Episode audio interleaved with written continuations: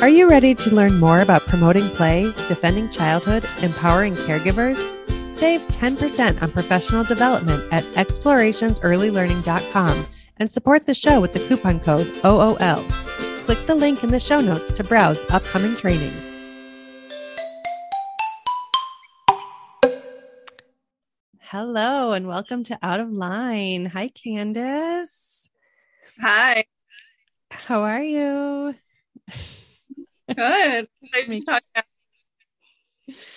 We are lucky enough to be uh, joined by Ashley Jefferson again on our podcast this evening. Hi, Ashley. Hello. I'm back. Ashley runs Play Pan African, and uh, you can find her at Early Childhood Enthusiast on Instagram. Uh, you find her other accounts and, and things there. Ashley joined us recently talking about an article about Montessori education that was featured in the New Yorker magazine. Um, and we wanted to dig in a little bit more on that and then continue the conversation about um, what came up in that first conversation was really the work that it takes to dig in as a grown up, working with young people. Um, the real work, the the bulk of the work, I think no matter how much training or education you receive, you've got to do a really deep dive into yourself and your inner child and how your inner child was treated in childhood, where you shined, where you were limited. Um, you know, and I think we mentioned in the last um, episode we did about Montessori is that was part of Montessori's thing too, right? She started working in asylums and slums trying to really give kids an opportunity that they wouldn't have otherwise had. She also realized how hard it was to replicate because it comes down to the the grown-ups in the room having a real shift away from a power and controlled narrative. Um, and I would say that's the number one thing, you know, in early childhood education and in the early elementary years too we're not giving teachers a fair shot at taking care of themselves because they're so underpaid they're so overworked there's this martyrdom that's expected and you know perpetuated by teachers ourselves because it's it's kind of why we're there right? Like we want to love on the kids and we want to teach them things and we all want to sing i believe the children are the future right? Like that's it for why most of us go into this business but um it takes a deep dive into ourselves and that can't really be done in most conventional school settings as they are with the you know 1 to 25 to 30 kids in a classroom or the lack of resources the lack of play the lack of time the pressure on scores and testing um, you know the article mentioned jeff bezos giving a ton of money to start some new montessori programs and just the very irony in that like here's the richest man in america who attended a, a montessori school himself and now he here he is. And um, the author of the article i thought it hysterically linked teachers to the Amazon workers so that most of America sees us through the same lens. And they said, quote unquote, quote, invisible, essential, marginalized at the mercy of scores on whom everything depends and everything can be blamed. So that is the definition of both an Amazon factory worker and teachers these days, basically. Yowzas. awful. and Candis and I just stepped out of um, traditional conventional schooling. Um, I had, you know, been in early childhood a little bit longer, so there's a little bit more freedom there. But um, I think Candis and I both were just surprised at the bulk of the work these first two years of starting up an unschooling center to support homeschooling families in their self-directed journey is the work that it takes on our end. Would you say that's true, Candis? Yeah, I mean, we basically have to be everything, right? So we're not just the directors of a school, we're not just parent support, we're not just the teachers, facilitators, we're all falling on us. Yeah. And Ashley, you alluded in our last episode to the fact that, like, it's such a nuanced art when you're good at it and it's a gift that you have to be intuitive to the kids needs to be supportive in ways that it's hard to explain to somebody else. You can't just put it in a manual and hand it over and say, here, go do what I do.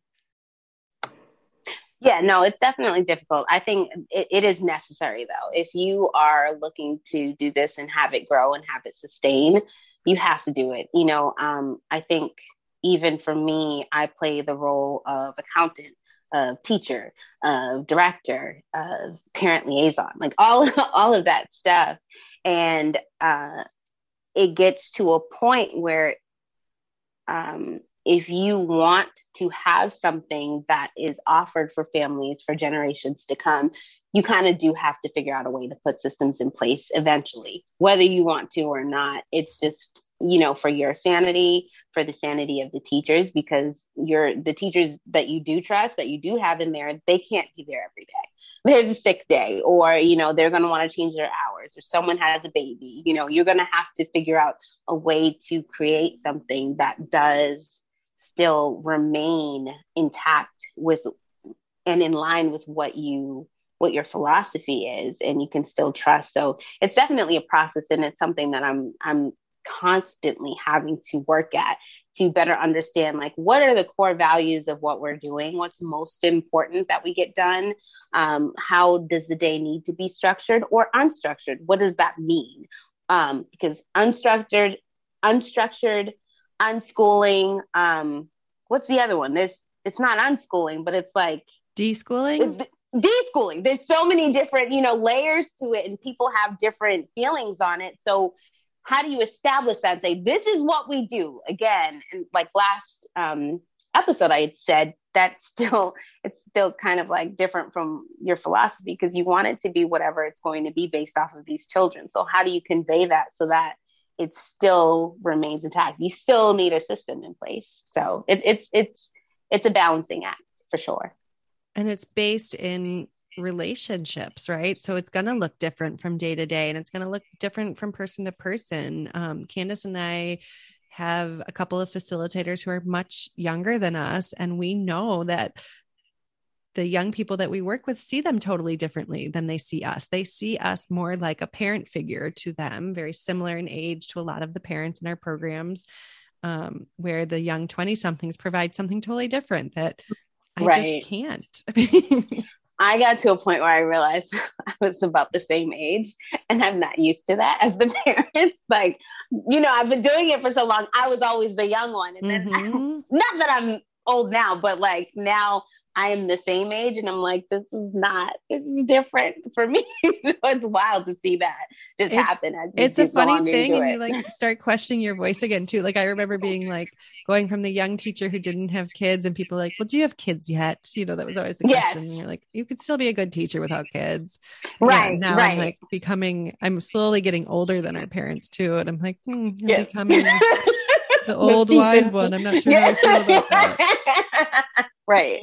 right. So uh, funny. And, like, and so, then it's so much harder. Your your children are were in the program, right? My kids are not in the program right now. Candis's oh. son. Um, well, they were at some point. Yes, yes, yeah, yeah, they were here last so year. So even that is a whole other beast because you know I've you, is from even when I was pregnant, I was doing like parent in me classes. So my son has just always been used to being at the center, like literally in my stomach.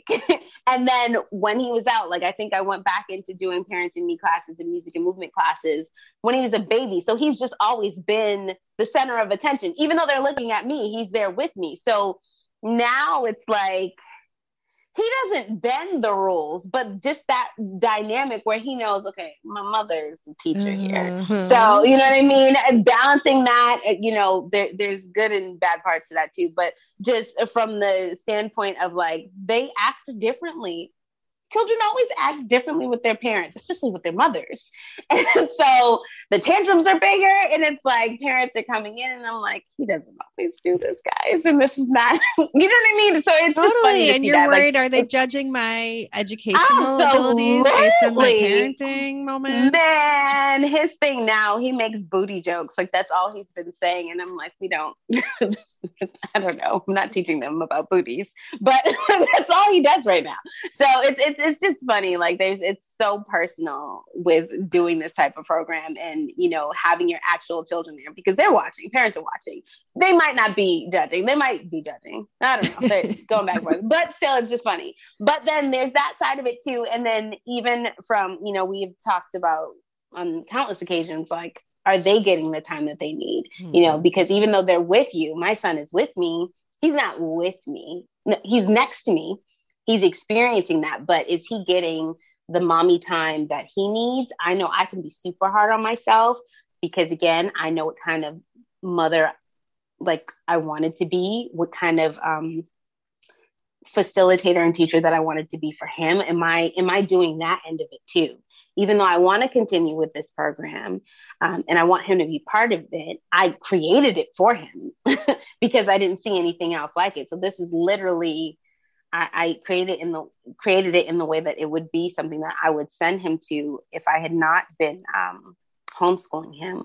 But that's hard to navigate when you're running the program and you're also having your children there and you want to make sure you're speaking to that. It's a whole different beast that I, I think people like us need to talk about more because it's hard. It's hard to do. Mm. It's really hard to do. So hard. And some people can do it depending on the kid and the parent and whoever they are. It, it can be a little bit easier, but um, yeah. I mean, Candis, did did you identify with any of that? having our three kids at school with us? Yeah, three. Year? Oh man, I can't imagine. I mean, and just even like at the end of the day, when when it was finally time for us to leave, often our kids were dictating no like they were like no we can't leave yet we're not done with this or this and we're like oh my god ah. right but it was right, also their right. only way of asserting some control over their day and reminding us who's in charge between us and them and right right um, when. I start the first year I had my my oldest is now seven. The first year I had him in a program with me, was uh, a preschool program where I was more the assistant teacher, and I took it because I just had a cross country move. I just had our second baby, but I also needed to get out of the house. I wanted to be connected professionally, and I was like, great, I'll take this assistant teaching position where I can just go and come, and I'm not planning and I'm not doing any of the extra. Um, and midway, I think February that year, my son joined our program because, you know, also being an early childhood teacher, having two kids in childcare where you're paying doesn't usually pencil out. And so no. we worked out a deal and I was able to have my preschooler come to preschool. And he is like the sweetest, most mild mannered, quiet, timid kid out there. And at that point, that's all I knew of him. And, um, you know, he would only be chatty around me. He was really quiet in other aspects and places. And he came and I'd be like reading a book to the class at circle time and he would just stand right in front of me so no one else could see the book. Man, John does that too. I'm like, dude. Like, or I'd be like, line up. And he'd like all of a sudden like get aggressively like looking at someone in an intimidating way. And I'm like, what is happening? But it didn't occur to me that like for the first time in his life, he was going to see me as a teacher because he had worked, right. he had been in childcare centers when I was the director and earlier in life, but like he didn't see me giving my time and attention to other kids in the way he did in that role. And it was like horrifying for me to see in that way. And like, yeah. I don't know why I didn't think of it. I should have thought of it, but it's different. And it's even harder when they're that age because, you know, now my son's more vocal about things, but they still haven't learned how to pinpoint what exactly they're feeling and why they're feeling it. So a lot of the times, the acting out or whatever that may be, they can't they're they're just upset and you really have to do the work in understanding okay where is this coming from? So it's an added layer mm-hmm. of all the things that you stand for but it's like what what's really going on here? And how do i fix that? How do i help him get through that? Um, it's a lot man. It's a lot. Um, i definitely went through that. Usually he'll he would lay down and then just put his foot in my face as I was reading stories. So I sometimes he'd stand in front of me, but it's usually just the foot, just on my face. just to claim his space a little bit. Just to claim his space. what are you doing? well, we've talked a lot about with the trust thing, whether it's trust with the families that you're serving, trust with the facilitators you're working with, trust among the kids. Like trust takes time to build and really authentic like trusting relationships take years to build and mm-hmm. we don't often have that time in a schoolish setting and so um, even like for Candis having her son in the programming, I I'm trying to establish myself as another person he can turn to, but that relationship is going to take time to establish, and so of course he's going to run to her first still, and I'm going to be there as a secondary support. And, um, you know, there are definitely days where if Candis is outside, he's like, go get my mom. okay. That's so funny. oh my goodness. Yeah, no, there's another teacher there. She, but she's my best friend. So um, he's kind of grown with her. So I think we have a little bit more flexibility. Like he he definitely goes to her for certain things that he knows that I'll say no to. so um yeah, that's kind of the dynamic that we have here. But I totally get that. It's it's hard, man. Well, and I know we have um, we're part of the Agile Learning Center network, our um, our program, and there are different opinions in that. Candis, you were just sharing with me some of that about you know even parents as volunteers, and we see it sometimes with our own um, parents when they come in to volunteer? Yeah, a lot of the AL or a few of the ALCs that we got some feedback from say that they don't allow parents to volunteer, and I totally understand that. A couple years, I feel like, yeah. I mean, like Annie was saying, a while to build up trust and trusting relationships with families, but then the kids are totally different when they're you know, are in in the school Mm-hmm. Yeah, and you were saying a lot of them don't allow parents to volunteer, um, no. and that part of that too. Like we have a lot of families who are still new to unschooling and are shedding the expectations they hold for their kids, and I think that's really hard to do in a social setting or an academic setting when you want to see your kid. You know, even if you're like, oh, I'm going to unschool. I think most families are like looking for their kid to come in and want to sit down and read a book and then do some math and then they go outside for a while or whatever you know your program can look like but um, they want to see their kid doing certain things or having some sort of expectation um, and that's the nice thing about working with kids when we're not their parents we don't have the expectations for them or you know some right. some level of you know some high standard to hold them to uh, but as soon as a, a, parent can come in the space, that, that dynamic can shift really drastically. I think being in the field and having your own kid, and Ashley, you clearly have had your child with you from the beginning. Like, so that becomes part of his experience. And that's just like part of it. And that's where we are with our kids. You know, they came in as three year olds, we opened as a childcare so that they could be there with us. And, um, and that was new to them. That was a shift to see what mom does for a living and how am I fitting into this puzzle is very different than, you know, being dropped off somewhere for somebody else to take care of you and you just your mom goes to work and you don't know what she's doing.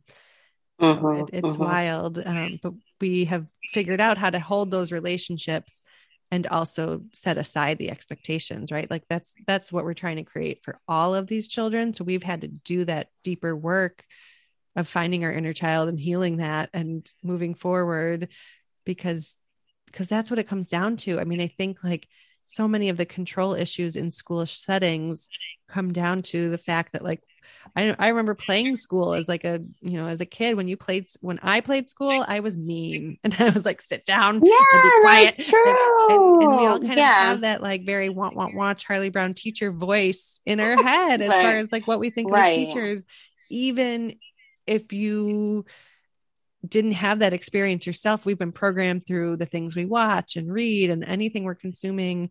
Candace has said it before on the show, like school is com- is the basis to almost all of society and almost everyone in our society has gone through school. So it's so pervasive into our brains of that kind of teacher, I'm in control mentality.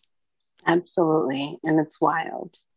Totally, totally wild. Yeah yeah i think um i don't know I've, I, the longer that i do this just this concept of school it's just changed shape and and i i say this a lot but like thinking about the pandemic um, the last few years and really where people have had the opportunity to reevaluate how they live um, and how they do things, what's important to them. Um, it was scary, scary times for people, so many different emotions. And knowing that, um, I came on the other side of it of saying, you know, you can literally create the life that you want because some things that we thought were going to matter did not matter anymore. Um, some things that we didn't realize were so important, it's super important. And my family mission is important. Um, my literal mission statement for my family is important. Um, my time that I have with my son um, and you know my extended family members is really important to me, and I did not want to have that be a space even within the school program that we have, the Learning Collective, whatever you want to call it. Um, but I did not want it to be a space where it felt like we were missing those moments, those key components. Um, we went through a lot. I think we closed down for like two weeks, but we were right back open. And it was important to us to create a space where this felt like family, where the children felt safe. And if we don't have that in whatever program, um, you know, whatever program that you have, if, if that's missing, I feel like not that you're not doing it right, but th- there there are a lot of opportunities that are missed for children for the teachers, and I honestly don't know how what it would have looked like if we had done it any other way. I can honestly say that I feel like we got through these last few years beautifully. Um, we didn't miss a beat. the children were happy. We were, you know, we just we just kept moving, and I think that was really important to us. So that's I awesome. hope that their playtime teaching experience does not look like that. but like you said, there's all sorts of um, other mediums where they can hear it from. But definitely for us, I I tried to make it a space where they all felt like cousins and we were kind of their aunts. And this is a family, and we just also learn here too. So yeah, and that's that's such a huge piece of it that I've been processing through on a professional level. Like I think um the the pandemic was interesting because so many people didn't know what to do with their children at home suddenly and didn't know how to spend time that much time i mean a lot of it was because parents a lot of parents were still expected to be working or right. they suddenly had a void of not working and they didn't know how to fill it themselves because we don't know how to self-direct ourselves most of mm-hmm. us because every minute of our life from age 5 to age 18 or beyond is is scheduled for us so how do we know how to find our interests and and I mean, right? Like alcohol sales spiked significantly at the start of the pandemic, and now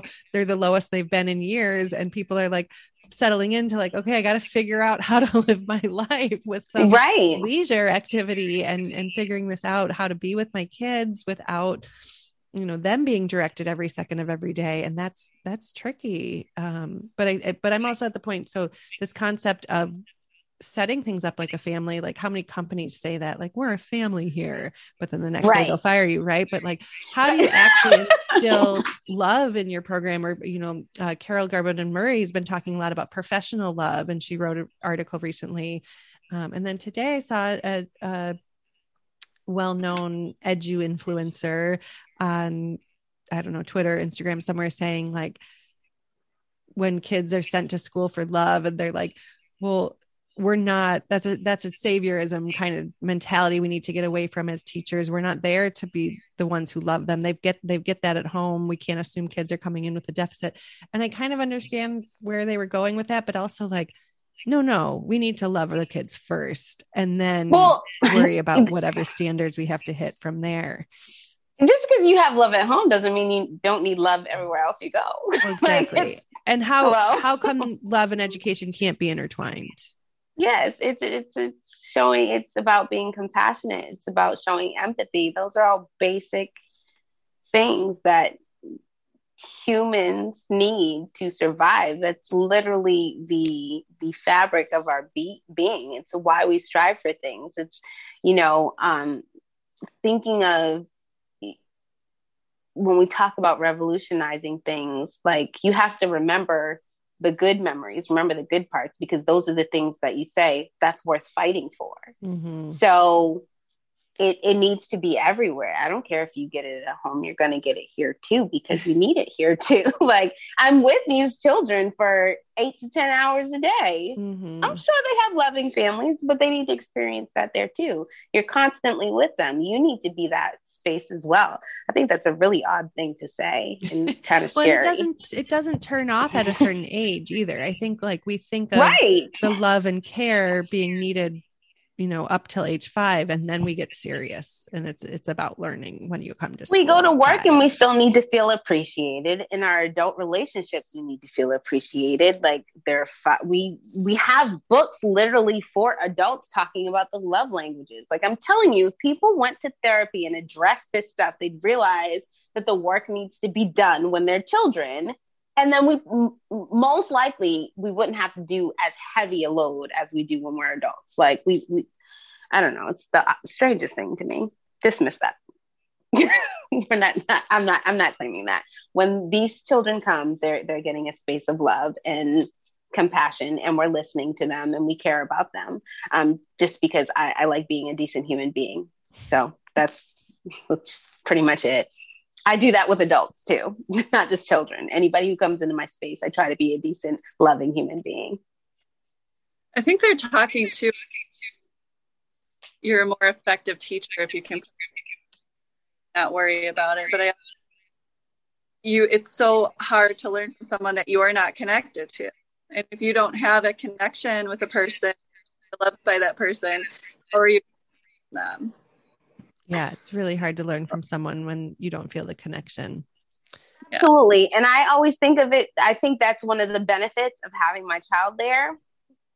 Um, because I see it firsthand. Like I I think about that all the time. If he was somewhere else, how would he want to be treated? Mm-hmm. So I try to rem- carry that with me. And that the again, I had this thought today where I was like, these parents really trust me. And I'm so thankful for it because I know for me that it is very hard to do that with other people, um, mm-hmm. with my son. So I don't take that for granted by any means. And so they are, they, I did not give birth to them, but I call them my babies all the time. Um, I give them hugs all the time. We talk all the time. We, you know, it's just part of it. It's the cultural part of, you know, I think um, it's no mistake that like Mother's Day and um, the Teacher Appreciation Week and Nursing Week, those they're all around like May around that same time because they're all spaces of caregiving. And so that's just part of it. You're creating a community which is built on things like trust, as you said before, um, and love. And if you don't have that in the space, it's just it's it's kind of empty. So um, I, I, like I said, I, I don't understand that at all. I think there's a space for it. I think we do need to extend more love to people. I think there's, I don't think you can really shut that off. And I think if you're moving that way, I think that kind of speaks to your character. I think that's kind of an unsafe space to be. Um, that might be stretching it, but I, I just think that that everybody needs love no matter where they're going. So well, and exactly. And it doesn't have to be an early childhood thing, it can be an all through education thing, right? Like we have to. Um, and and I think part of that too is the systems in place, right? Like you get a new class every year. If you don't love a kid, or in fact, if you have a kid who just, you know, as Dan Hodgins says, takes you to the end of your rope, some of us just grit our teeth and bear it to get through that school year. But if you're in an early childhood setting or a Montessori setting where they're looping with you for a few years, or an ALC Agile Learning Center setting where we're it, they're they're going to come with us as long as they're homeschooling and seeking support, um, you know, enrichment opportunities for socialization and academics.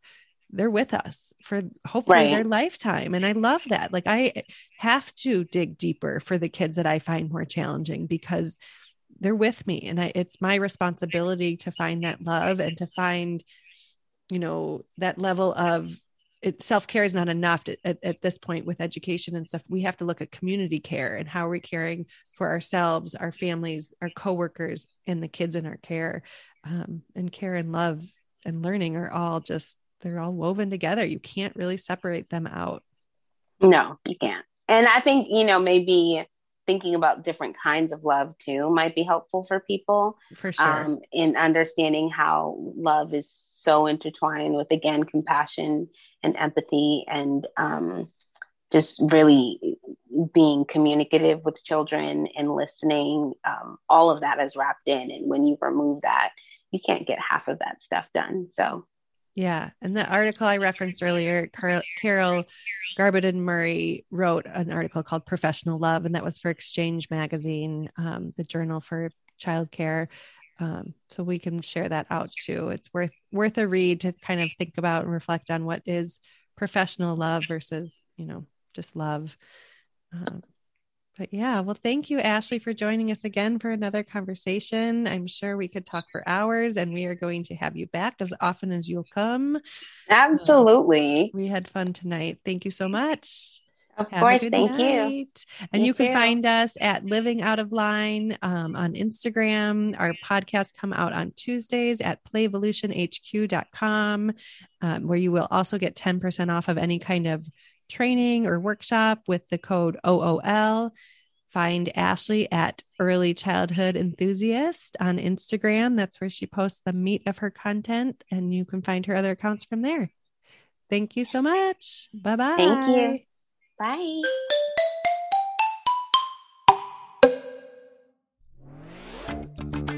It's time to become a member of Playvolution HQ and Explorations Early Learning. There's a free option and three paid patron level options. All come with free stuff and ongoing automatic training and merch discounts. For as little as a dollar a month, you can become a patron. That supports our work and you get premium stuff like early access to fresh podcast episodes. Go to explorationsearlylearning.com slash membership or click the link in this episode's description to learn more. All the cool listeners are doing it. This has been an Explorations Early Learning Upstairs Studio production. Oh.